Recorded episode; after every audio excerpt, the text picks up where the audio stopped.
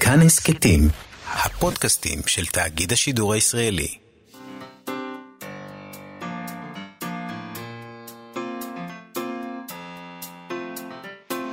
מה שכרוך עם יובל אביבי ומה יעשה לה.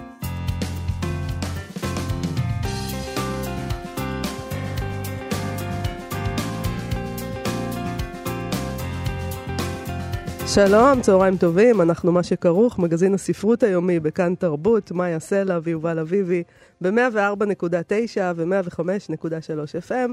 אפשר למצוא אותנו גם ביישומון ובאתר של כאן, וכמובן ביישומוני ההסכתים. איתנו באולפן מפיקת התוכנית ילנה גולדנברג, ועל הביצוע הטכני יובל יסוד. שלום לכם, ושלום לך, יובל. שלום מאיה, אנחנו נדבר היום עם בלה שגיא על ספר הביקורים של השבר ענף ירוק שיצא בהוצאת שתיים. שבר ענף אה, ירוק, מתברר, לא ידעתי את זה, זה כתוב על הכריכה האחורית, הוא, הוא מושג מתחום הרפואה שמגדיר שברים בעצמות רכות של ילדים. זה נשמע נורא, שברים בעצמות. מעניין מאיפה זה בא, שבר ענף ירוק. נשאל למה? אותה. על מה ולמה? כי כאילו הענף הירוק הוא רך, והעצמות של ילדים הן יותר רכות. אז מה, הם היה להם כזה חשק להיות פיוטיים פתאום? מה, הם משוררים? מי, מי המציא את זה? מי טבע את, המ, את המונח הזה? מעניין. יש... אה, רופא רופ- משורר רופא כלשהו. משורר. בסדר? רופא משורר, כן. הספר שלה, אגב, לא עוסק בשברים רכים, עוסק בשברים לא רכים בכלל. אנחנו נדבר איתה על זה ועל ביבליותרפיה ועל כל מיני דברים אה, אה, מעניינים. ונדבר גם עם אלעד ברנועי שלנו, בפינתו אלעד אינטרנשיונל. אלעד ברנועי קרא את הספר, קרא אחד הספרים של זוכה פרס הנובל, עבדול רזק גורנה, ואנחנו נשמע ממנו מה דעתו. זה הפוסק העליון, אגב. אנחנו לא... אה, או, כן, כן, לא, לא. אנחנו נשאל אותו את זה, אבל נדמה לי שאני לא, אני לא בטוח שנקבל תשובה חד משמעית. האם הוא ראוי לנובל או לא? כי אי אפשר, באמת, נו, אי אפשר אבל למה אתם, אחד. מה זאת אומרת? ברור שאפשר. אפשר. אתה יכול להיות אדם לא רציני ולהגיד דברים כאלה, כמו אה. כן או לא. נדמה לי שזה יותר בסדר. מתאים לנו מאשר לאלעד, הוא אדם נכון. רציני. אדם, אדם רציני אני הייתי מאוד. קורא את זה והייתי אומר, אך, זה נובל זה? טפו! אבל הוא רציני. בסדר. אנחנו מתחילים עם העטפה שקיבלנו, ובה כמה וכמה חוברות, אין דרך אחרת להגדיר את זה, חוברות, אה, לא חוברות, מארז של חוברות. שבע חוברות שירה אה, של פנגולין. אה, הפנגולין הוא הרכב שירה נודד והוצאה זעירה, וגם, כך הם כותבים, מעגל חברתי. אז הנה החוברות האלה של רומן אייזנברג, שני ארזי, עופר טיסר, שוהם סכנה. שוהם סכנה? שם סכנה, שוהם סכנה. כן. אה, אמיר מנשהוב, נועם אחדות ועידן קרקו. קבוצת פנגולין אה, קמה בימים הקרובים, ש... בימים הראשונים, זה בלבל אותי, בימים הראשונים של הקורונה, ביוזמת אלון רג'ואן, אה, ודיברנו איתו אז. נכון. זה היה יפה כזה, זה. זה היה, היה להם גם אתר, וכל משורר הקריא שיר של מישהו אחר, ופנגולין כזכור, זה החיה הזאת שבגללה הכל התחיל, נכון? זה החיה עם השריון הזה, שערבוב שלה והגנים שלה אולי, עטלף. אולי, אולי. לא אולי- יודעים, זה מה שחשבו אז. מאז יש כל מיני תיאוריות, אתה יודע. מעבדה, מעבדה סינית. מעבדה. סינית, למשל. לכאורה. לכאורה. לכאורה, לכאורה. טוב, אה, אני מעדיף להאשים סינים מאשר פנגולינים תמימים, אבל בסדר. לכאורה. אז איתנו כדי לספר לנו על כל העניין הזה ועל מה, על מה שמתחולל כאן בחוברות האלה, המשורר רומן אייזנברג. שלום רומן. מה שלומכם? היי רומן. מה זה, היי. מה זה? ספר קצת על הקבוצה הזאת, פנגולין, איך מתקבלים? אה, לא מתקבלים, לא. לא לשלוח בקשות, בבקשה. תאמיני לי, כל היום אני רק דוחה ודוחה. אז רגע, הקבוצה... רגע, לא. מתקנים אותנו שזה פנגולין. זה חשוב מאוד. כן? אני לא זה יודע. פנגולין או פנגולין? לא, אם אתה לא יודע מי אנחנו שנדע. בסדר. את- אם- פנגולין. אם קראת את השירה של רומן, אז אתה יודע שהוא לא אומר את. זה איך שהוא רוצה. בדיוק. נכון? הייתם צריכים להזמין את אה, אלון רג'ו, אני יודעת בטוח. רומן, אה, רגע, רגע, אני רוצה להבין, אבל למה, אי אפשר, זה הקבוצה הזאת סגורה ואף אחד לעולם לא יתקבל אליה חוץ ממי שבתוכה כרגע? זה הסיפור? סתם, לא יודע, נו, זה לא... זה לא... מה הקבוצה, כאילו... אז מה, ספר, מה הקבוצה, מה אתם רוצים? אז, אז אני אומר, אנחנו סוג של, אנחנו חברים, אז זה מין מעגל חברתי כזה. אה, ורצ, והיינו צריכים דרך להוציא את הדברים שלנו וליצור איזה מבנה כדי ש... לא יודע, גם שיהיה לנו עם מי לדבר וגם יהיה לנו מה לעשות וגם, וגם שנוכל איכשהו להוציא את זה החוצה ולעשות איזה פרויקט ולעשות איזה משהו שיכול לתפוס נפח בעולם. אה, וגם היינו צריכים עזרה אחד של השני כדי להוציא את זה כחלק מהתהליך, לערוך את זה, לעצב את זה, ללכת לדפ"ס, לדבר עם כל האנשים האלה שמשוררים לא אוהבים ולא רוצים לדבר איתם. אה. לא, הוא הדבר הכי חמוד בעולם, אבל אני את כל העולם, כאילו, מה צריך כל הזמן להחזיר לי מיילים עם אותי, למה זה קובץ כזה, למה זה קובץ כזה, תדפיסו כבר את הספר, מה משהו, השירים פה כתובים. אה, אז היינו צריכים, לא את החוברת שלי לא רצו להדפיס בהתחלה, בגלל שיש שם ציורים שהם, אה, וואי, מה הייתה המילה? לא יודע, לא חסודים, לא זוכר מה, אירוטים או... פורנוגרפיים, אולי. אז הם לא אמרו פורנוגרפיים, אבל כן, ואז... באמת, דווקא לא ציורים כאלה, לא רואה כאן... כן, לא, זה היה באיזה בית דפוס אה, חצי דתי בבאר שבע, לא הייתי קצת בינה, כאילו, אז אני לא, לא יכול לשלוט בכל הדבר הזה, ואנחנו באופן כללי לא הכי יכולים לשלוט בכל הדבר הזה. אז שבעה אנשים מצליחים לשלוט בזה יותר טוב, ולשלוח לכם את כל ה... לשלוח לאנשים את החוברות וכל המערך הזה. אה, אז התאחדנו ביחד לעשות את זה. הסגנונות אה, שלכם מאוד מאוד שונים.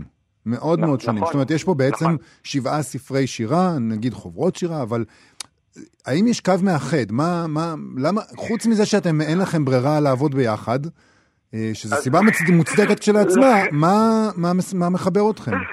לא, אז דבר ראשון, בואו לא, אין לנו סיבה לעבוד ביחד, אני מצטער אם נשמעתי ככה, יש לנו סיבה כי אנחנו אוהבים לעבוד ביחד, אבל באמת שכל החוברות מאוד שונות, וממש מי שקורא, לא יודע, את ג'אז של אמיר, או את... אה, בן לא השוף. או המרכזי של נועם, או שירים מפגרים שלי, או לא יודע מה, את כל אחת מהחוברות, אה, לא היה מזהה בטח ב... בצורה אינטואיטיבית בהירה, שזה הכל חלק מאיזה זרם אחד, אה, איזה איזם או משהו כזה. Um, מה שאני חושב שכן, יש כל מיני דברים שאני חושב שהם מאחדים, אבל נראה לי שזה קצת גדול, זה כזה, יום אחד אני אכתוב את המאמר כשאני אזקן, uh, אבל uh, אני חושב שמילה שהיא אולי קצת, היא קצת מגעילה היום או קרינג'ית, אבל אני בכל זאת אשתמש בה ואני אסביר, היא אוונגרד. אוקיי. Okay. Um, ושתי דברים, דבר ראשון, העניין של השוליים, אין לנו כל כך איפה, כל הדברים האלה, רובם אין להם כל כך איפה להיות מפורסמים. כלומר, בתוך כל העולם שירה שקורה, כל הכתבי עת וכולי, אין להם בדיוק איפה להיות מפורסמים. אה, ובשביל זה אנחנו צריכים לפרסם אותם ביחד. אה, וזה מה שמאחד את כולם. עכשיו, אוונגרד, המשמעות הראשונית שלו היא כזה חיל חלוץ. נכון. או מה שבא מקדימה. אז, אז זה לא רק בשוליים, אלא בקדימה, ובמובן שיש המון ביקורת על השירה היום, ואני מאוד מעודד את הביקורת. אני חושב שאני אני בעמדה שיש הרבה, יש הרבה, או אין הרבה בשירה העברית היום, ואני בסדר זה, אבל הש, אין הרבה שאומרים מה הלאה. ואני חושב שהשבע חוברות האלה מציעות פחות או יותר שבע כיוונים. מציעות, כל אחת מציעה בדרכה מה אפשר לעשות, אה, לאן עוד אפשר ללכת, לאן עכשיו אפשר ללכת. אמ, ואני חושב שזה משהו ש... שהחיפוש אחרי כיוון משמעותי, אחרי כיוון של מה עושים באמת עם שירה עכשיו, מחבר את כל הדברים האלה. אוקיי, okay, אז. אז בוא אולי, לפני שנמשיך, אה, תקרא שיר אחד מתוך אה, אחת מהחוברות. יאללה, אז אני אקרא שיר של שני ארזי מתוך החוברת של ההון. אמ, חבל שאי אפשר להראות את החוברות כי אנחנו ברדיו, זה ז'אנר, זה נגיד שזה מאוד, ז'אנר נורא מעצבן, הן מאוד מאוד יפות, זה אני יכולה לומר. הם, אה, יש ציורים, יש עיצוב, יפה. אנדרגראונד אה, כמובן, בעל איכות אנדרגראונדית, אם אפשר לומר. אבל, כן, אבל כל, כל אחת חשבו על המשתתפים, אני לא יכול להגיד את כל השמות, שמות שאני כן רוצה להגיד, רק זה אלון רג'ואן, שכבר אמרנו ש... masterminding את כל הדברים למרות שלא הוציאה חוברת בעצמה. כן. אמ, וטל סופיה שהייתה המעמדת מהצוות הראשית ודאגה שזה יהפוך מדפים על המחשב למשהו. וצריך להגיד, זה לא, אתה יודע, אנשים פתאום יש להם דימוי אולי, כאילו מדובר באיזה מין אה, משהו חובבני, פנזיני, שזה אה, לא... אה, אני אוהבת פנזינים, למה לטנף? זה אבל לא הסיפור. יש בזה משהו פנזיני, נכון, אבל זה מהוקצע. יותר. כן, הן נרא, נראות טוב והשקענו בהן ואנחנו עובדים. וזה תהליך של כל השנים האחרונות ליצור את הדבר הזה. מצד שני הכל נעשה בחבר'ה, הכל כאילו חבר של מישהו מצייר לו, חבר של מישהו מה... טל סופיה, אין, כאילו אין כסף. טל סופיה עושה את זה כי היא אוהבת והיא רוצה והיא רוצה, והיא ח... כלומר, זה, אז זה פנזיני במובן הזה, אבל כן, זה לא, זה, זה מנסה להיות טוב, אני חושב שחוברות שירה או ספרי שירה טובים במובן הסטנדרטי, זה לא מנסה להיות גרוע, גרוע ופשוט לזרוק משהו לעולם, ואני חושב שאנחנו נשמע את זה בשירה הפרוגרמטי של שני ארזי, שאני חושב שיש לו איזה, לו איזה אופי מניפסטי שמבחינתי תופס לכל, ה, לכל החוברות האלה. אם אנחנו שואלים מה מחבר ביניהם, אז uh, אני חושב שיש פה משהו. יאללה. אוקיי, okay, קדימה. יש פה, יש, פה, יש פה התחלה. ברא את עצמך ברפיונך, נקרא השיר. ברא את עצמך ברפיונך, ברא את הנחש ואת הנשל. כסה הנשל מן הסתם וספר את הארץ ואת החיים מושלם. כסה את עצמך ברפיונך, ברא את הנחש ואת הנשל. כסה את הנשל בפימך, אביך סב ממך. כסה אותך באשמת באשתך. כסה את פיך והנשל, והנחש כסה וברא, ברפיונך את עצמך ברא, את עצמך בעצמך ואת הספר. הנה בריאה, חיים מושלם. מה שאתה אומר זה בעצם, זה מושלם. שאתם אלוהים קטן. אמ, או גדול. גם, אבל, אבל, אבל אלוהים אה, פה הוא הנחש בעצם, אז אני לא יודע, אנחנו נחש קטן. אני רוצה לשאול אותך רגע, רומן, על החוברת שלך פה, שנקראת שירים מפגרים א', כן. והיא מוקדשת לרומן באימבאייב. בוא נדבר עליו, ולשמעון צבר. בוא נדבר על הדבר הזה, על האנשים האלה שאתה מקדיש להם. למה הם? מדהים, מדהים. אה, אז דבר, אז יש, יש משוררים אני בטוח שכל מי שכותב יש את המשוררים שהם מהותיים לו, והוא רואה איך הם נכנסים, גם למי שקורא, אני כאילו, גם למי שקורא, יש את האנשים שנכנסים לו לדם ומשפיעים עליו, והם חלק מהזהות שלו כאדם קורא וכאדם בכלל. אמ, בשירה העברית, או בכל, בכל שירה יש גם אנשים שהם כאלה, אבל, שהם כאלה בשביל אנשים מסוימים, אבל הם לא בקאנון הכללי. אה, רוב המשוררים שאנשים אוהבים, וגם רוב המשוררים שאני אוהב, הם, הם משוררים של השירה העברית המודרנית שכולם מכירים, יונה וולך, אה, אלתרמן, אה, לא יודע, רחל, זלדה, כן. דיזילטיר, לא. ובאמבייב ושמעון צבר הם שניים מהמשוררים שהם הכי חשובים לי והכי מהותיים לחיים שלי ולכתיבה שלי, והם דווקא מחוץ לשיח ולא הרבה אנשים מכירים אותם. רומן באמבייב אה, אה, נפטר לפני 12, אה, אני יודע כמה שנים. כן. והיה גר בתל אביב, בשכונת התקווה, הוא היה בשכונת תקווה בכרם התימנים, הוא היה, הוא היה מהנדס בהתחלה, אחרי זה נהיה אומן פלסטי, היה, היה לו מין סלון כזה בבית, סלון ספרותי ואומנותי בחצר שלו, שהוא קרא לו קורדובה. והתקיים שם איזה... והתקיים שם איזה עולם תרבותי אלטרנטיבי שאנשים שהיו באים לשם ומדברים על תרבות ואומנות מחוץ לתוך ה... לכל הדבר הגדול. אה, בסוף יצא לו ספר אחד אמיתי, כאילו ספר ספר בהוצאת מעיין, נקרא באמבייב, אפשר להשיג אותו באינטרנט במאוד זול, אני מאוד ממליץ. אה, וזה ספר מדהים, וזה דבר ש... ספר שאני קורא בו המון והוא מאוד השפיע עליי. ו... ומה באשר לשמעון צבר? ושמעון צבר הוא גם, גם דמות מעניינת שהשירה שלו היא עוד יותר, הוא כצייר, כצייר הוא עוד יחסית נכנס איכשהו לקאנון, הוא בעיקר זכור כצייר, ובעיקר זכור כשמאלני רדיקלי שעזב את הארץ כי הוא לא רצה לחיות פה יותר וחי בלונדון ו... וזעף. ונהיה חוקר פטריות חובב, אפילו הוציא מאמרים, אבל יש שני ספרי שירה שבעצם שניהם, שבעצם שניהם נקראים חרוזים שחורים, אה, ואני חושב שזה אחד מהדברים הכי מעניינים וטובים שנכתבו בעברית. אה, וזה זה גם, זה גם בנוי, זה גם, זה מין גם בנוי על מבנים ועל משקלים ועל קצב, מצד שני זה פנקיסטי ואמיתי ושובר כזה, וזה מאוד קרוב אליי, פתאום לגלות דברים כאלה בדיעבד, ולראות כמה אנשים יכלו לעשות דברים שהם דומים לך וראו ראו כיוונים ש, שמעניינים אותך, ואתם וכזה, אתם, אתם נפגשים על המסלול הזה גם אם לא הכרתם אחד את השני. אמ, נגיד הספר שלו חרוזים שחורים קשה מאוד להשגה היום.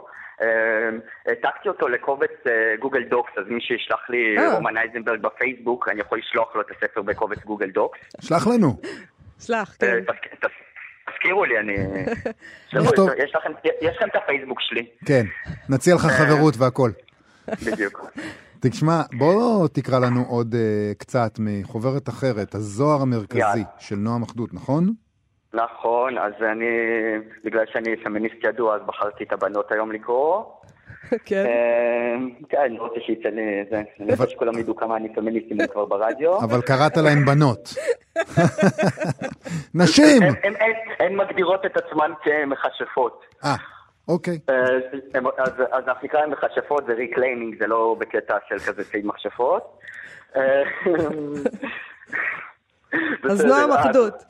נועם- נועם אחדות, הזוהר המרכזי. אמ, רגע, רגע.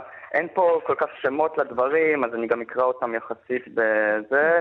מה שכן, אני רוצה להגיד שהרבה מהשירים בספר לא יכלתי, בחוברת לא יכלתי להקריא בגלל שהם ויזואליים.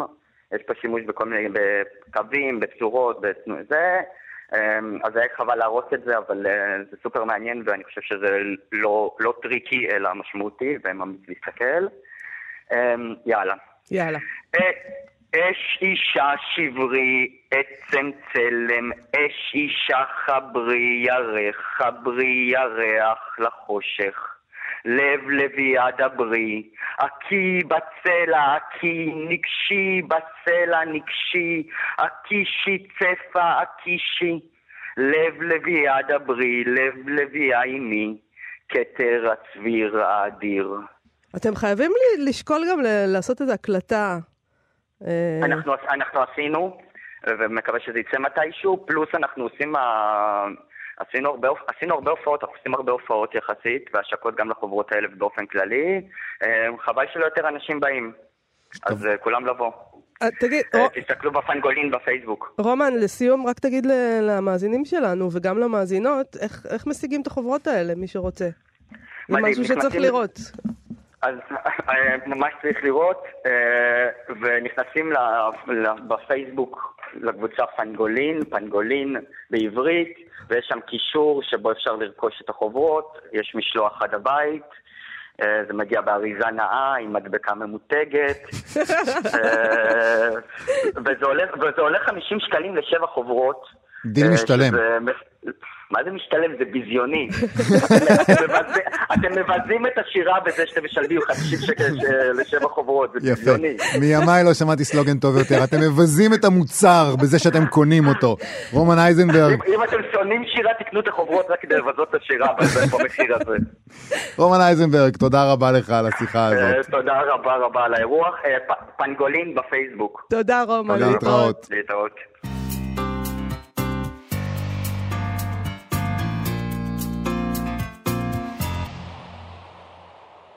בלה שגיא היא ביבליותרפיסטית ודוקטור ללימודי מגדר, היא חוקרת את המפגש בין טראומה לבין כתיבה ויצירה, וזה מעניין בגלל הרבה דברים, אבל גם כי יוצא ספר הביקורים שלה, שבר ענף ירוק בהוצאת שתיים, ועליו כתב המבקר ירון פריד במעריב כך: שבר ענף ירוק הוא ספר על חיפוש אהבה וחברות גם במקומות לא צפויים, בעולם שבו הקרקע שלרגלינו היא פחות או יותר הדבר הכי לא יציב שיש. השברים, הפצעים, השריטות, הצלקות, שאין חיים שלמים בלעדיהם. בלה שגיא מחטטת בכולם ללא מורא, אבל גם מלטפת את הכאב ומחבקת את המצוקה, ואולי בעצם זו הדרך היחידה לשרוד, ככה הוא כותב. שלום בלה שגיא. שלום, שלום. איזה כיף שקראתם את מה שהוא כותב. אבל uh, אני יותר בעניין של הדחקה, אני חייב כן, להודות. האם באמת זו הדרך היחידה הדרך לשרוד? היחידה לשרוד? לחבק את הפצע? לא עדיף להדחיק? תני תני לנו להדחיק. ש... קודם כל, בבקשה, כן? שאלה מצוינת. יש אנשים שמדחיקים, יש אנשים שמחבקים את הפצע, יש אנשים שמסתכלים, מתבוננים על הפצע. אה, אבל זה לא רק הפצע, אני חושבת שהספר אה, הוא עוסק לא רק בפצעים, הוא עוסק גם. אה, באופן שבו מתבוננים וחווים את הפצעים באיזושהי רזולוציה ככה מדויקת של, כאילו אני מנסה לפחות להיות באיזושהי רזולוציה מדויקת של כל החוויה. זאת אומרת, לא רק הפצע, אלא גם הצמיחה ממנו, גם התיקון, גם ההשלמה עם הפצעים ועם הטראומות ו- וחיים יחד איתם. אני מבינה, אני מבינה שאת חוקרת את המפגש בין טראומה, כתיבה ויצירה. אז נכון. יש, יש נחמה, הנה, הנה כתבת ספר, סיפורים נגיד, זה לא ספר מקצועי, זה לא, לא ספר עיון, לא. שלא יהיה טעות. נכון. יש נחמה בכתיבה? היא יכולה להועיל באמת, את חושבת, באיזשהו אופן? כתיבה היא אחד הדברים שאני הכי, הרצפט הכי אה, מוצלח שאני יכולה להציע לאנשים שחוו אה, אה, קשיים וטראומות בחיים. גם המחקר שלי לדוקטורט היה מחקר על כתיבה אישית של נפגעות פגיעה מינית בילדות, ועל האופן שבו הכתיבה עוזרת בבנייה של העצמי. בכתיבה יש עדות, יש בעצם איזושהי חוויה של תיקוף עצמי, עדות, התבוננות, ו, ודרך התהליכים האלה מתרחש, אה, מתרחשת צמיחה, מתרחשת בעצם, אה, מתרחש איזשהו איחוי של הנפש. אז אני חושבת שלגמרי כתיבה ולגמרי ספרים, ואני חושבת שכל מי שהיה ילד קורא, בטח כל מי שמקשיב לתוכנית שלכם, שזה אנשים קוראים, מכירים את החוויה הזאת, שאתה פתאום מוצא את הספר שהכי מדבר אותך באותו רגע, ו... בצורה הרבה יותר טובה ממה שאתה יודע לנסח לעצמך, ו... וזה היופי בספרות, זה גם היסודות של אה, ביבלותרפיה, באמת. אבל במובן מסוים זה קצת מסוכן לספרות, כן? אם אתה כותב. מתוך המטרה לטפל בפצע, אתה, mm-hmm. יש בזה משהו שהוא מנוגד לספרות, כי הספרות אמורה להיות טהורה ואמורה להיות משהו uh, שמנותק מאלמנטים. מי אמר? כן, ברור, בשביל זה אני שואל. מי אמר? בשביל זה אני שואל. תשובה טובה, אמ, מי אמר? זאת אומרת, אז, אה, וזו לא, לא תחושה שכשקוראים את הספר שלך, ככה לא... חשבו פעם, ככה חשבו, ככה חשבו פעם. כן, אבל כשקוראים את הספר שלך גם לא מרגישים שיש פה איזה, איזה מטרה טיפולית. זאת אומרת, זה לא שאתה אומר לעצמך, אה, נכון. אוקיי, הכותבת רצתה לטפל בעצמה ולכן היא כתבה את זה ככה וככה. לא, זה מרגיש אורגני. קודם כל תודה, אני שמחה. אמ, אני חושבת שהמטרה של הכתיבה עצמה היא לא מטרה, היא, היא לא מטרה תרפויטית באופן אה, אה מודע, אני גם לא כותבת את זה בכתיבה תרפויטית, אני, אני כותבת, בספר זה פרוזה. אה, חלק מהדברים כמובן קשורים אליי באיזשהו אופן אוטוביוגרפי, וחלק אוניברסלי קשורים לעצם היותי בן אדם ולעצם היותנו אנושיים, ו... אה, אמרה לי אחת הקורות של הספר שהיא פסיכיאטרית, היא אמרה שום דבר אנושי לא זר בספר הזה. אז אני לא, לא מנסה, אני לא אומרת שכתיבה, אה, יש סוגים שונים של כתיבה, יש כתיבה שהיא באמת למטרה תרפויטית ואישית, ויש כתיבה בתוך טיפול, וכשכותבים ספרות, בוודאי שזה לא רק אה, מתוך מטרה של אה, אה, להגיע לפצעים האישיים שלנו, או לדבר את הפצעים האישיים שלנו, זה רלוונטי רק אם זה אוניברסלי באיזושהי צורה. עכשיו, את, הספר הזה, את קראת לו אה, שבר ענף ירוק. כן, השם. ואנחנו רוצים להתעמק בשם הזה. Mm-hmm. גם כשלעצמו וגם בהקשר של הספר, אנחנו לא הכרנו את המושג הזה. כן. מה, את, את, את חקרת קצת? את יודעת למה, קוראו, למה קוראים לשברים רכים אצל ילדים ככה? תלוי איך אנחנו מגדירים מחקר, ויקיפדיה נחשב מחקר? כן, כן, בהחלט. בטח, לגמרי. לא, זה המחקר שהעיתונאים עושים. בטח. זה הראשון שאני אומרת לסטודנטים, ויקיפדיה זה מחקר. אה, לא, האמת שחשבתי בהתחלה לקרוא לספר הזה בשם הסיפור הראשון שלו, אמנות השברים היפנית, אמנות הקינצוגי, זו הייתה תפיסה ככה פילוסופית של היצירה של היופי בתוך השבר ובתוך הפגמים.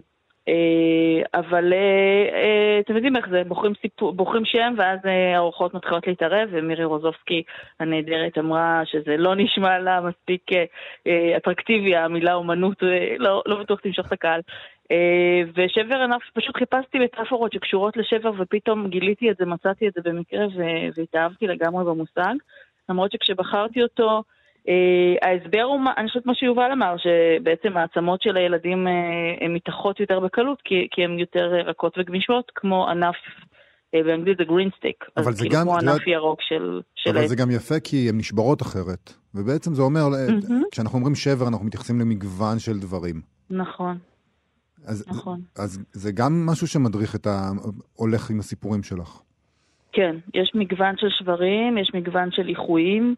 אה, יש אה, סיפורים שבעצם אנחנו לא פוגשים את החלק של האיחוי עד לסיפור אחר, כי המבנה של הספר הוא כזה שזה אמנם סיפורים קצרים, ואני בדיון הענף שמתרחש עכשיו בפייסבוק בענייני סיפורים קצרים, אני בעד הסיפורים הקצרים, אה, אבל גם יש ביניהם קשרים, זאת אומרת, גם במקום הזה שהם פוגשים דמות אחת, את אור בסיפור הראשון, שהוא בחור שסובל מפוסט-טראומה אחרי שירות צבאי, ואחר כך אנחנו פוגשים אותו גם בסיפור האחרון במקום אחר בחיים שלו.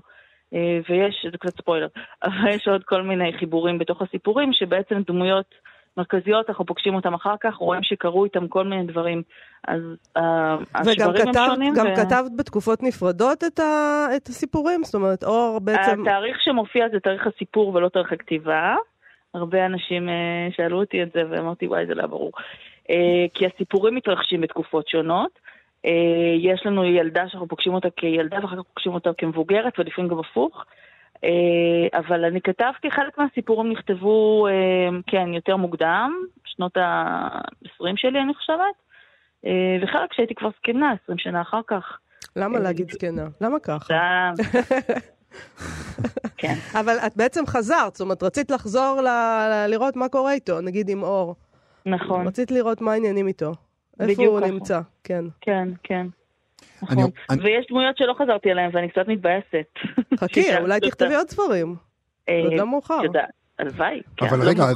אבל למ- למה את מתבאסת? למה למה בעצם, הרי יש יש סיבה שבגללה את חוזרת לדמות אחת ולדמות אחרת את לא חוזרת. נכון. מה הסיבות? אמ, הסיבות, אה, היו, היו כל מיני סיבות. אני חושבת שהסיבות של למה לא חזרתי, אני חושבת שלא חזרתי לדמויות שיותר קרובות אליי. אה, שזה כבר באמת אה, מין אה, מורכבות אישית אוטוביוגרפית כזאת, ש, שאתה לא סוגר את הסיפור של עצמך, כאילו, ובטח לא בהפי אנד, כי זה לא, לא מחובר למציאות. אז כאילו, זה הדמויות שנשארו אולי קצת ככה עם סימני שאלה, ובאמת אולי הן מחכות לספר אחר. אני חייב לשאול, אבל כביבליותרפיסטית, אתה אומרת שזה דבר נבון לעשות? הרי אתה אמור ללכת, ואם אתה רוצה לעשות את האפקט התרפיסט, תרפיוטי, את, את, הרפ... כן. את, ה... את הריפוי, אתה צריך להתמודד, אתה צריך להתעסק עם הדברים שהכי קשה להתעסק איתם.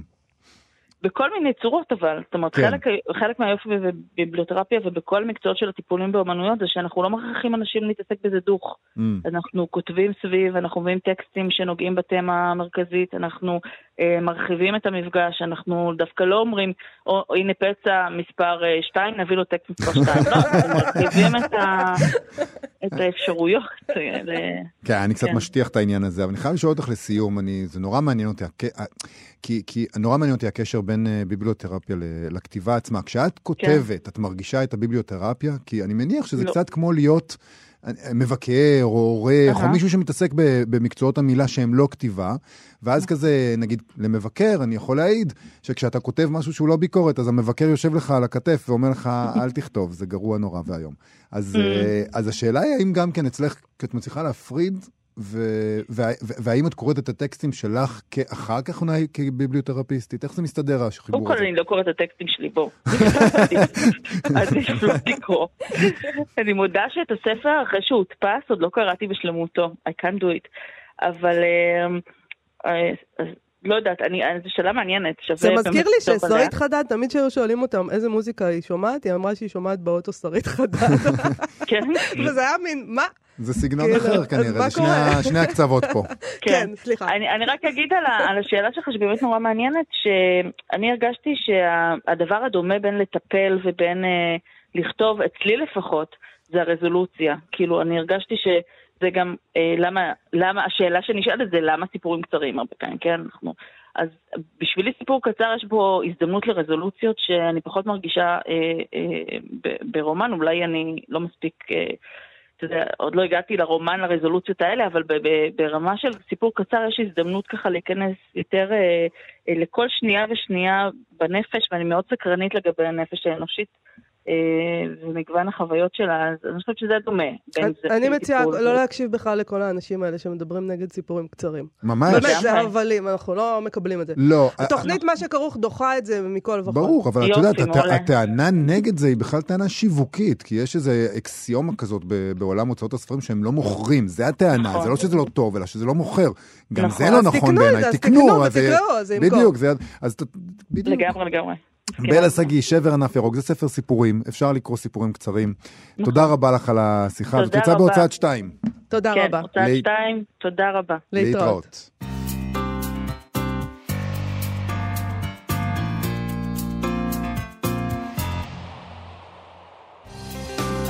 עכשיו, אלעד International. אנחנו עם אלעד ברנוי שלנו, מגיש התוכנית פופ-אפ, פה אצלנו בכל יום חמישי ב-10 בבוקר. אה, אז היום באלעד International אנחנו מדברים עם זוכה פרס נובל, עבדול ראזק, גורנה. על, לא על, עם. לא איתו. על. אם, חבל, למה לא הבאת אותו? לא, הוא, המינימום אה, שאנחנו מבקשים. הוא אמר, הוא עסוק בשבוע הזה. פשוט כל החיים שלו אף אחד לא דיבר איתו, ואז בשבוע אחד כל העולם גילה את השם שלו. ניסינו אבל, נכון? ניסינו כן. להתקשר אליו. טוב, קראת, מה קראת? ספר. אוקיי, אז אה, קראתי את הרומן האחרון שלו שנקרא After Lives, אה, שיצא שנה שעברה. אה, זה, הייתי אומר שזה אפוס היסטורי, אבל הוא לא כזה ארוך. נראה לי אפוס צריך להיות כזה 9,000, 900 עמודים, לא? למה אתה וכמה- מודד את זה לפי משקל? זה לא, זה לפי התוכן. כן? לא, יש לי בראש לא, שכאילו אפוס זה כזה מלא עלילות, וזה. נכון, אם זה עשרה עמודים, אז אתה יכול לקרוא לזה אפוס עד מחר. זהו, אז זה לא, זה עדיין יהיה 290 עמודים. אפוס. אוקיי. אה, אבל כן, יש לו איזושהי איכות כזו, של סיפור גדול. אה, וכן, הוא נמשך על פני אה, כמעט 50 שנה, אה, מסוף המאה ה-19, והוא אה, הוא מתרחש בעצם בזנזיבר, במושבה, אה, בקולוניה גרמנית. כאילו כשמדברים על קולוניאליזם, אז איכשהו שוכחים את גרמניה בסיפור הזה, כי הם עשו עוד כמה דברים מאז, אה, נכון, שבגללם נכון. בגללם אבל זוכרים הם אותם. התחילו את זה, זו אבל הטענה. ב- אה, גרמנים, אה, כמו שאנחנו יודעים, הם יודעים לעשות... they're getting the job done. הם נותנים עבודה. וגם ב... סליחה, גם בקולוניאליזם שלהם אפשר אה, לראות, לקרוא בספר, שמדובר בקולוניאליזם באמת מה... מהאכזריים. האכזריים שיש. אה, גם ברמה הפסיכולוגית שלו, אני חושב שזה משהו מאוד מרכזי בספר, שהפסיכולוגיה של הקולוניאליזם מופיעה שם בהרבה רמות. אה, למשל, כשהגיבור שלנו, שקוראים לו איליאס, מצטרף למין פלנגות של אה, אה, אפריקאים שנלחמים למען השלטון הגרמני באחים שלהם, שזה משהו די מחריד, די נורא, והם גם כאילו הולכים ומאמינים כזה ב... אה, ב cause הגרמני. אה, אז יש שם הרבה כאלה, כלומר, אנחנו, אם אנחנו חושבים על גרמנים, וכמובן שאני כל הספר רק חשבתי כזה על גסטאפו ועל קאפו ועל כל מיני דברים כאלה, אז, אז ה mind games האלה היו קיימים אה, אה, הרבה קודם, זה, אם אה, זה מעודד מישהו לשמוע את זה. אה, אני חושב שהדבר ש... אפשר, מבחינת הסיפור עצמו, מדובר בסופו של דבר בכ, בכמה סיפורים שקשורים בקשרים משפחתיים, הם נפרסים כזה באמת על פני 50 שנה, ויש לנו כאילו את, ה, את הגיבור שהוא, היינו חושבים, היינו חושבים שזה יהיה גיבור אה, אה, שעובר איזשהו תהליך פסיכולוגי, אה, של הוא יצטרף עכשיו אה, לאויב, והוא אה, עכשיו נלחם באחים שלו, והוא אה, מתחרט על זה. אז אמנם יש בספר חרטה, ויש, זה, זה נוכח הדברים האלה, אבל אני לא חושב שזה העניין, ואני גם לא חושב שזה רומן פסיכולוגי בכלל. כלומר, הדמויות נהדרות והן מאוד מאוד קיימות ויש אותן, אבל אף אחת מהן לא ממש עוברת אה, תהליך פסיכולוגי, כאילו יש אותה בעולם. לא, לא יודע אם, זה, זה כל התחושה שלי הייתה, פשוט יש אותם. יש אותם, והם חיים את החיים שלהם, ואז אנחנו מתארחים ורואים את הנתחים האלה מהחיים שלהם, וממשיכים הלאה. יש בזה משהו בעיניי אה, מאוד הומניסטי, אה, כי זה לא מבקש מאיתנו לעבור איתם איזשהו אה, תיקון, זה לא מבקש להביא לאיזשהו שינוי, היא פשוט מראה לנו את האנושות כמו שהיא. אה, וזה מאוד מצא חן בעיניי, ואני גם חושב שזה מאוד חריג ביחס לספרות שהיא אה, אה, פ- קולוניאלית או פוסט-קולוניאלית. אה, אנחנו רגילים לראות ספרות שהיא כזו מאוד... אה, נו נו נו אירופה, אתם רעים, ולבנים ורשעים. זה לא בדיוק מה שקורה, כי הפוקוס כאן הוא לא הגרמנים, הפוקוס כאן הוא באמת אה, הגיבורים המקומיים, האפריקאים הילידים, אה, והדבר כזה ש... שכל הזמן עלה לי בראש, זה שבעצם מספרים לנו את, ההיסטוריה עכשיו מחדש קצת. אה, נגיד אה, בתקופה הזאת, אז כל הזמן מדברים כזה על תיקונים, ועל תיקונים היסטוריים, ואפילו הזכייה הזאת היא כאילו סוג של תיקון. אמ, ויש משהו שמעורר אה, אי נוחות אצל הרבה אנשים בדבר הזה של אה, וואו, רגע, אי אפשר לספר. את ההיסטוריה מחדש, אי אפשר להמציא, אי אפשר לשנות, אי אפשר זה. עכשיו, מה שאנשים שוכחים זה שההיסטוריה היא סיפור, אה, וההיסטוריה מסופרת כבר המון זמן באופן מסוים, אז אם מספרים אותו מחדש, זה מעשה שהוא לא רק אה, אה, הגיוני, הוא גם אה, הכרחי. אה, אם סיפרו לנו סיפור מסוים, אה, לספר אותו רגע מחדש מנקודת מבט אחרת. זה כאילו נשמע נורא נורא בסיסי, אבל, אבל אה, זה, זה כזה מין מפריע, מפריע להרבה אנשים הדבר הזה. ומה שקורה כאן זה בדיוק זה. אה, בקריאה עלה לי, יש אה, טקסט של ג'מייקה קינקייד, אפרופו אה, פרס נובל, אמ, כלומר, אפרופו מישהי שלא זכתה בפרס נובל, אמ, יש טקסט שלה שנקרא In History, uh, בהיסטוריה, שהוא הולך לצאת בעברית גם, אה, תרגמה אותו זוהר אלמקייס, והוא הולך לצאת בגרנטה. אמ, בגיליון לא הבא, אלא זה שאחריו, אם אני לא טועה. Um, וזה טקסט מאוד יפה, כי היא בעצם שואלת, מה זה הדבר הזה שנקרא היסטוריה? כאילו, האם מה שקרה לי, האם הסיפור הזה, הוא גם נחשב היסטוריה? כי כשאני קורא את ספרי היסטוריה, זה לא מה שאני רואה. אמ, והיא שואלת את השאלה הזאת, ואני חושב שזו שאלה ש- שהיא עולה גם כאילו הרבה פעמים בתוך הספר הזה, אה, ב- בכל מיני דרכים, במובן הזה ש- שהדמויות כאילו בעצם אומרות לנו, יש המון המון סיפורים אה, היסטוריים שסיפרו לכם, אנחנו מופיעים בהם הרבה פעמים בתור הקורבן, בתור, אה, בתור מספרים, אבל הנה שנייה, אני מספר, מספר את הסיפור עכשיו מההתחלה ממקום אחר לגמרי. ועבורי זו הייתה קריאה אה, מאוד מאוד מעניינת. עכשיו, הדבר שעלה לי לאורך הקריאה כל הזמן זה, זה שווה פרס נובל. לא, תן לנו לשאול, תן לשאול. נו, מגיע לו. אז אני אמר- חושב שזה... אמרנו מקודם שאתה בן אדם מקצועי מדי מכדי אה, לעשות את זה, ושזה יותר מתאים לנו להכריז אם אה, מישהו מגיע לו נובל או לא, לפי ספר אחד. אמ, אז אתם צודקים. אה, לא, כי אה, אה, באמת, אני חושב, זה קצת כמו, הרגשתי כאילו, תוך כדי הקריאה, בהתחלה קראתי, כל- משפט אני אומר לעצמי, זה נובל, זה נובל, זה טוב, זה הכי טוב, זה הספרות הכי טובה, כאילו זה- ממש, זה הציק לי, ואמרתי לעצמי, הרגשתי כאילו אני הולך למסעדת משלן, והמלצר בא ואומר, זה טעים, זה משלן, זה טעים, כאילו אי אפשר לקרוא כל כך, אי אפשר לקרוא כל כך ספרות, ובכלל התחלתי להתעצבן כאילו על הוועדה של הפרס, כי אמרתי לעצמי, אם הייתי נתקל בספר הזה במקרה בחנות, ויש סיכוי טוב שהייתי קורא אותו, כי אה, אני אוהב ספרים של החבר שלהם קוראים עבדול רזק, אמ, אז יש סיכוי טוב שהייתי מרים אותו וקורא אותו לבד, והייתי מה זה נהנה מהספר. הייתי... אבל אולי לא היית נתקל בו בכלל, דווקא אני חושב שאולי אנחנו צריכים קצת... אה, זה ההבדל, זה ההבדל בינך וביני, אבל שאני כן הייתי נתקל בו. עובדה שלא נתקלת בו עד היום. אמ, נכון, אתה צודק. הוא אבל, הוא אה, כותב אבל כבר הרבה שנים. זה נכון. אני חושב ש... אגב, צריך אולי להגיד משהו אה, לכל ה... מי שמרגיש רע על זה שהוא לא הכיר את השם שלו, אף אחד לא הכיר את השם שלו, כן. אוקיי? אף אחד לא הכיר את השם שלו. התוצאות בגוגל היו 4,000 לפני יום הזכייה, ואז ביום כן. הזכייה פתאום נהיו... אה, כלומר, אף אחד לא הכיר, זה לא שזה איזה סופר שאיכשהו ההוצאות המקומיות פספסו. הן מפס- מפספסות יופי של דברים, כן? הוא, זה לא אחד הסיפורים. כלומר, מדובר באמת בהטרלה של ועדת הפרס. הם הלכו ואמרו, אנחנו... בתחילת השידור של פרס הנובל, אני אמרתי שהם יקחו איזה הלגה מאיזה כפר בסקנדינביה וייתנו לו את הפרס, וזה מה שהם עשו. הם לקחו איזה עבדול רזק ונתנו לו את הפרס, וכאילו אף אחד, וכולם, אפילו לא לה- להקליד את השם שלו בגוגל, בשידור, אנחנו לא הצלחנו. כאילו, ש- איך מאייתים את זה? וגוגל לא- גם גוגל גם לא מתקן לך את זה, כי גם גוגל לא יודע מי זה, כאילו. טוב, אז אז- זהו, אז- ניקינו את יכול המצפון להיות שלנו. שאני חשבתי, לי היו מחשבות קונספירטיביות על זה ש... כיוון שכשהסתבר לי שהוא כותב על גרמניה בעצם ועל ה... על כל מה שהגרמנים עשו להם, אמרתי, יש כאן משהו שקשור ליחסי החוץ של, אה, מישהו מישהו של גז- הסקנדינבים מישהו עם גזר קופון? מישהו פה, מה, משהו פה קורה שם, זה, זה ברמות האלה שנתנו לו את הפרס. זה- זה באמת נורא מוזר, כלומר, שוב, אני, אני נורא לא, אני לא חושב שיש דרך לקרוא ספר ולהגיד, וואו, זה נובל. כאילו, אין, זה לא עובד ככה. גם, גם אגב, אם תקראו ספרים של זוכי פרס נובל, אז סבבה, שי עגנון, קוראים, יש ספרים של שי עגנון שנקרא, ונגיד, אוקיי, זה באמת מה... אבל רוב הפעמים זה לא ככה, זה גוף עבודה. כלומר, אנחנו רואים אה, אה, סופר, אנחנו רואים את הגוף העבודה, אנחנו רואים את ההשפעה שלו. בגלל זה גם, אגב, אני, בגלל זה אני, גם, אני לא בטוח לגבי הזכייה הזאת, כי כאילו, גוף עבודה והשפעה, יש לדברים האלה משמעות. האם- ואין לו גוף עבודה, הוא כתב עשרה ספרים. כן, גוף עבודה מאוד סליחה. מצומצם, מצומצם, והשפעה מאוד מאוד. קטנה. אז, אז יש כאן משהו מוזר, אה, יש כאן משהו מוזר. הספר הזה זה ספר קלאסי, שייכנס למועמדות באמת לבוקר, ויגיע ל- ל- לרשימה הקצרה, ואפילו אולי יזכה. זה באמת קלאסי, כספר. הוא יופי של ספר, באמת יופי של ספר. להגיד לכם עכשיו שאני אומר שגיליתי סופר, אני לא יודע, כאילו, אני לא יודע. אני גם, להגיד עכשיו שאני הולך אחורה ואקרא את כל הספרים שלו, לא, אני, אה, אני לא אקרא. אה, אז אה, עם המלצה המסויגת הזו, כן. לא, זה המלצה דווקא טובה. אני, תשמע, אני, אני רוצה להמלצה יותר אה, פרטנית ממך, כי אני קורא אותו, אני בהתחלה. ואני, בשלב שבו אני מרגיש שיש אקספוזיציה נורא ארוכה, שבה הוא אומר לנו, אני הגיבור שלו, אני הייתי ככה, אבא שלי היה ככה, אבא של אבא שלי היה ככה, והוא מגולל איזה שושלת כזאת, שזה קצת מתחבר למה שאתה אומר, בואו נדבר על היסטוריה, ההיסטוריה הקולקטיבית לעומת ההיסטוריה הפרטית, אבל אני קצת מותש.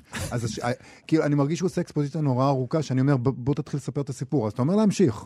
לא להתייאש בגלל ההתחלה. אמ, לא להתייאש בגלל ההתחלה זה בטוח.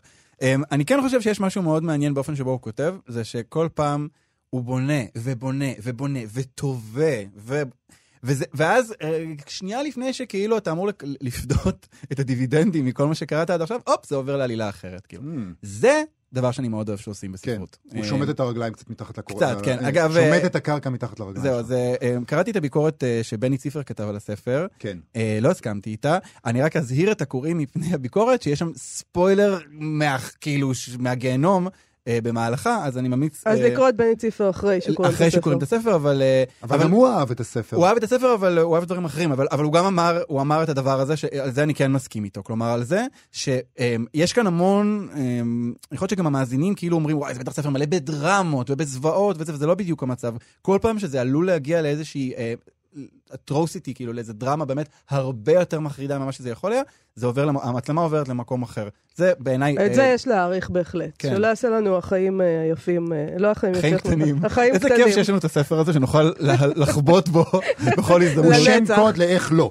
עבדול רזק גורנה, After Lives, זה הספר האחרון שלו, אלעד ברנוי, אלעד אינטרנשיונל, תודה רבה לך על תודה, השיחה אלעד. הזאת. תודה לכם. כרגיל, בימי רביעי אנחנו מסיימים עם כמה המלצות ספרותיות לסוף השבוע. היום, בשבע וחצי, בבית הסופרים בבאר שבע, בבאר שבע, העורכת והסופרת הילה בלום תשוחח עם העורכת והסופרת צרויה שלו, והם ידברו על הספר האחרון של שלו, פליאה, שראה אור לאחרונה. נכון. היום בשמונה בערב במרכז חרדרים בחיפה יתקיים ערב לכבוד אה, הביוגרפיה החדשה של חיים חפר, שנקראת הנני כאן. חבל, כי אני הייתי רוצה שיקראו לביוגרפיה שלי ככה. כן? הנני כאן. כן. בגרף שלי יקראו אני נינה. טוב, אתה חייב להפסיק עם זה. אולי, יקראו לזה הנני כאן, זה שלי. אוקיי, אה, הנני כאן זו ביוגרפיה שכתב הסופר וההיסטוריון דוקטור מוטי זעירה, ובערב הזה כמובן אה, השתתף מוטי זעירה בעצמו, עם המוזיקאי בועז קראוזר ודני שטיינר, שמנהל את מרכז חדרים. ומי שלא יכול להגיע, חושש או רחוק, אה, הוא מוזמן לראות את זה גם בזום. נכון. היום בשעה שמונה וחצי בערב בבית מיכל ברחובות, הסופרת לאה עיני תדבר על מושג ההסכמה ביצירתה. היא מבקרת הספרות נטע הלפרין. נכון, היום יש אה, עומס, וואו, כי יש עוד אירוע מלא היום. מלא דברים בכלל. בתשע וחצי בערב, בבבל, ברחוב מקווה ישראל בתל אביב, תהיה השקה של הגיליון 16 של כתב העת הווה להבא, בהשתתפות תמר רפאל, שני פוקר, עמנואל יצחק לוי, מישל פלצ'יק, גל עזרן, צור גואטה, נמרוד ברקו, יואב ועזרא, לא יאמן, יואב ועזרא בכבודו ובעצמו, וגם ג'רמי פוגל. כן. מחר, הנה, עברנו למחר, חמישי, שמונה בערב. אה, תגיד לאט, כי הם כולם כותבים. כן, יתקיים, אולי אנחנו צריכים להעלות את כל הדברים האלה. יתקיים המופע ללכת לאיבוד, מסע ספרותי מוזיקלי ברחבת מוזיאון ראלי בקיסריה, בהשתתפות יפתח אלוני, נורית זרחי, יחיל צבן, יונתן קונדה, שלישת אתר וערן צור. Mm, גם מחר בשמונה יהיה אירוע בנושא אומנות במרחב הציבורי, ביוזמה של מקום לשירה והתוכנית לתואר שני בלימודי תרבות באוניברסיטת חיפה. במסגרת האירוע הזה, אה, שהתקיים בבית מקום לשירה בחיפה, קיים מקום כזה, נפתח חדש, בין השאר תדבר רותם עטר, שהיא מתרגמת ומנהלת מרכז מקום לשירה בחיפה, על תערוכת יוצאות מהשורה. שזאת תערוכת רחוב של שירה ואיור שמבקשת לעורר שיח על ביטחונן של נשים במרחב. ביטחון, אין לנו ביטחון שם במרחב. לא. אם שאלת את עצמך. אה, אה, אתה רוצה, אני יודעת שאתה אדם מעשי שרוצה את השורה התחתונה תמיד. אז לא. אין. זה מצער אותי, אני רציני. Uh, ביום שישי, בשעה עשר בבוקר, בחנות הספרים התל אביבית uh, סיפור פשוט, תתקיים uh, השקת הספר, רק רגע גוף, של המשוררת ענת לוין. נכון, ובשעה 12 אפשר להספיק להגיע לסינמטק חולון, אה, שם מתקיים מופע מחווה לסופר דרום משעני ולספרי אברהם אברהם שלו. השתתפו מלבד אה, משעני עצמו, גם ערן צור, ערן צור עסוק השבוע, יאלי סובול, דניאל סלומון, קרני פוסטל, קרן טננבאום, אסף רוט, מוריס כהן, שהוא אברהם אברהם נהדר, נכון. אה, שירה חדד, איילת גונדר גושן ותהילה חכים. יואו, איזה אירוע, וואו. Uh, ביום שבת, ב-11 בבוקר, במסגרת שבת תרבות בתיאטרון חולון, בהנחיית נחמה דואק, הסופר ניר ברעם ידבר על הספר שלו, העולם הוא שמועה. היו, יש המון אירועים. אתם, הסוף שבוע שלכם מלא, מן הקצה בדיוק, לקצה. אל אתם תבואו אחרי מסודרים. זה להתלונן שמשעמם לכם. בדיוק. טוב, אה, בוא נודה לאילנה גולדנברג וליובל יסוד שעשו איתנו את התוכנית הזאת. אנחנו מזמינים אתכם ואתכן לעמודי הפייסבוק של כאן תרבות ושל מה שכרוך. מחר אנחנו משדרים את המיטב מהשבוע החולף, ואחר כך נהיה פה ביום ראשון. הכל רגיל. כרגיל, רגיל. להתראות. להתראות. כאן הסכתים, הפודקאסטים של תאגיד השידור הישראלי.